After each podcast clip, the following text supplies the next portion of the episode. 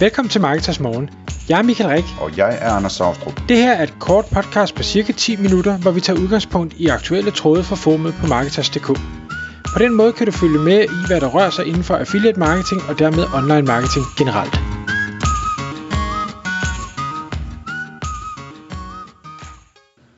Godmorgen Michael. Godmorgen Anders. I dag der skal vi tale om, hvordan man forholder sig til volatilitet. Og dem der har haft kemi, de ved måske hvad det handler om, og nogen der kender til aktiemarkedet gør det nok også. Men volatilitet, det er jo sådan noget med hvor flygtig en ting er, eller hvor svingende en ting er, og den slags ting. Og i dag der tror jeg, Michael, du mest sådan tænker det ud fra en økonomisk ting, altså hvis man mister en stor indtægtskilde, eller en aktie man har går meget ned i værdi, eller kan gå højt op i værdi, eller det er den slags ting vi skal tale om i dag, ikke? Jo, det er det lige præcis.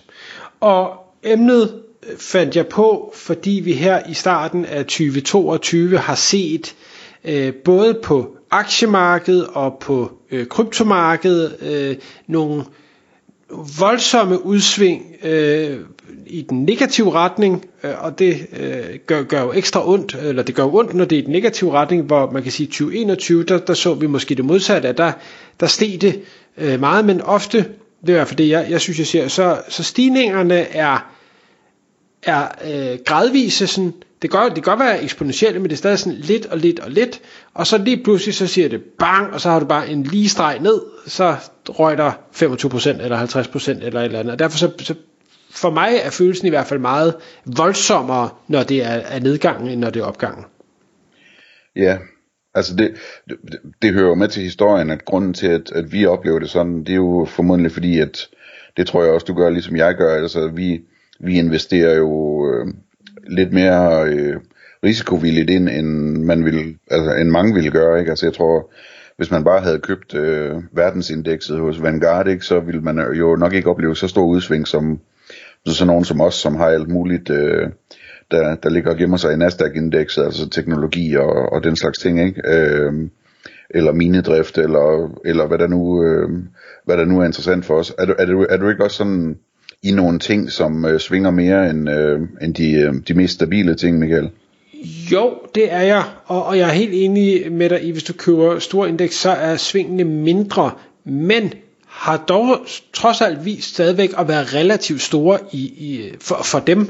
Altså, det kan godt være, at de så kun er faldet 10% eller faldet 15%, men det er også voldsomt, fordi det tager dem normalt et år eller to at stige sådan. Så det kan stadig føles, og så også fordi det er mere sikkert, så har man ofte investeret flere penge der, og derfor så er at gøre tabet jo så bare, i hvert fald kroner og øre, mere ondt. Ja, bestemt.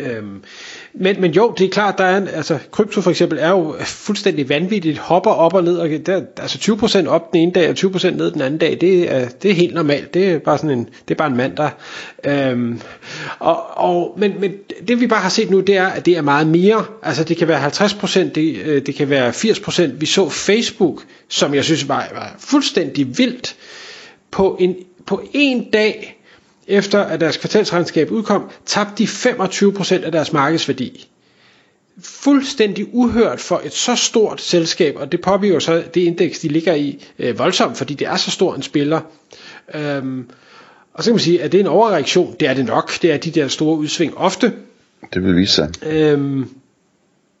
I løbet af nogle år. Det vil vise sig, jamen lige præcis. Amazon samtidig steg så lige så meget værdi, som Facebook tabte, så det er jo så det går så den anden vej i forhold til indekset. Men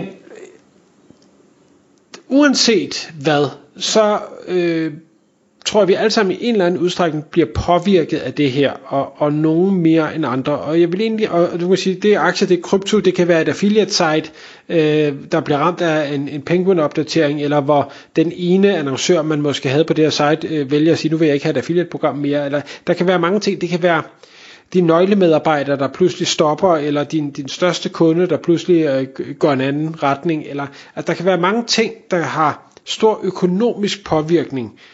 Og som vi har talt om i en af episoderne for nylig, så er vi begge to, vi har spredt vores indtægtskilder ud, og vi kan godt lide at have en tryg økonomisk base, for mig i hvert fald, og så må du komme med dit syn, så påvirker de her store udsving, specielt når det er sådan 50%, der pludselig bang fra den ene dag til den anden, det påvirker mig i hvert fald en smule mentalt, men jeg synes også, at jeg over tid er blevet bedre til at sige, nå, jamen okay, det var så ikke en mandag, det var så en anden torsdag i måneden oplevelse det her, men det går nok, og det er heller ikke flere penge end som så, og det kommer formentlig tilbage, fordi jeg tror stadig på hele tesen, det der var grundlaget for, hvorfor jeg valgte at investere i sin tid.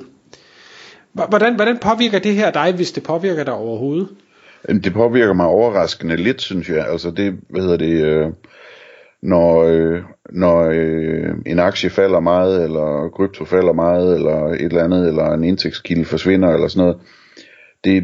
Jeg tager det ganske stille og roligt. Jeg har tit tænkt over det der med, at du ved, man sådan hører om folk, der paniksælger, enten for eksempel krypto eller aktier, ikke? Nu når en aktie falder meget, og jeg har det sådan... Det kan jeg slet ikke se for mig, hvorfor folk skulle gøre, altså det kan jeg ikke, men det gør de så åbenbart nogen, hvor jeg sådan mere bare sådan, jamen så må vi vente på, at det kommer tilbage, agtigt, ikke?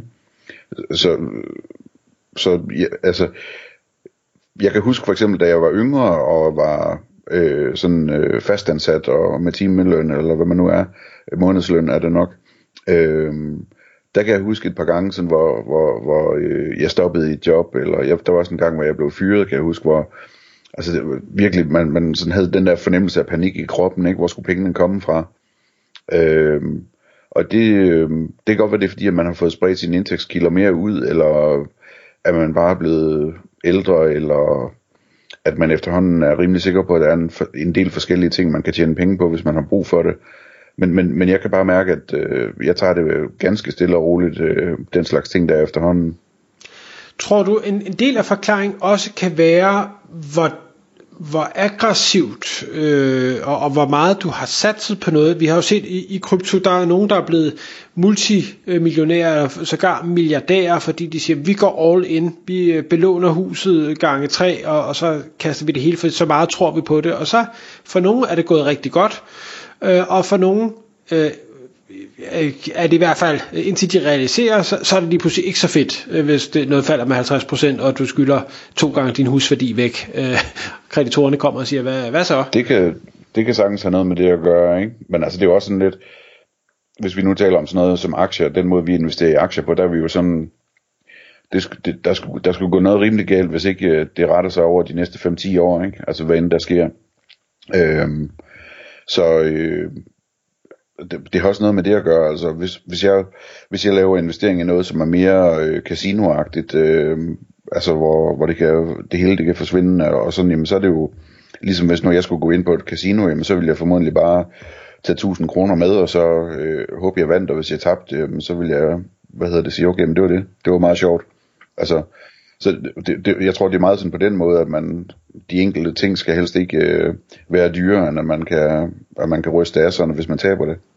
Har du altid kunnet det? Fordi jeg ved, at når der er nogen, der bedre kan lide at gamble, altså hvor man simpelthen siger, nå, men nu har jeg tabt 1000, jamen så nu smider jeg 1000 mere ind, fordi så satser jeg det hele på rød, så kan jeg vinde det tilbage, jeg lige har tabt, og få den her ludomani tendens, og det kan du også have i aktier og sige, nå, nu den faldet 50%, så nu fordobler jeg min indsats, fordi så, når det kommer tilbage, så vinder jeg pengene tilbage en gang til.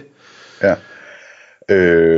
ja, det har jeg altid, altså, jeg har spillet på det ene og det andet, og på casino og så videre, men har aldrig haft det der problem med at prøve at vinde et tab ind, ved at smide endnu mere efter det. Det har jeg aldrig haft i mig, det gør jeg ikke.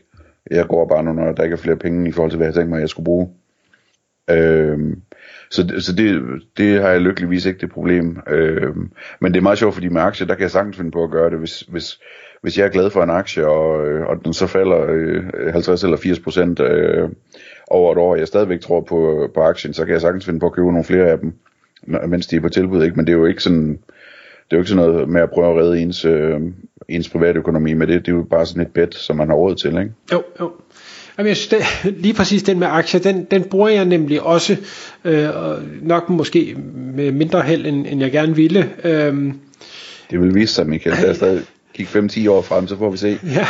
Ej, jeg har specifikt en, det er meget skægt, hvor jeg tænker, jeg tror på den, og der var den faldet 40%, og det er sådan, nej, den skal ikke sælges, fordi igen, det skal nok komme op. Nå, men så røg den ned med 60%. Nå, nu er den ned med 87%. Jeg har ikke købt mere ind, men jeg sidder der og tænker, ja, det havde måske også været meget fint, og så sælge den, da den var nede med 40, og så købe den tilbage her. Men jeg ved så også, jeg havde ikke købt den tilbage, fordi hvis jeg allerede havde tabt 40% på den, så havde jeg ikke troet på, at den nogensinde kom tilbage igen. Så jeg er nok begyndt at spille meget på, enten så bliver det, at det går i nul, det vil sige, alt er væk, eller også så, ja, bliver det bare noget andet. Ja. Og jeg gør det nogle gange, der er sådan en biotech-aktie for eksempel, som bare blev ved med at falde, og hvor jeg købte den på vej ned, og altså ikke for særlig meget, for en særlig stor investering, vel? Og så falder den bare endnu mere, og så havde jeg 100.000 af de aktier, og så købte jeg op, så jeg havde 1 million af aktierne, og så faldt den endnu mere, og så tænkte jeg, ej, det er for billigt, så købte jeg 1 million mere, så nu havde jeg 2 millioner af de der aktier, ikke? Og så, altså du ved, hvor man bare tænker...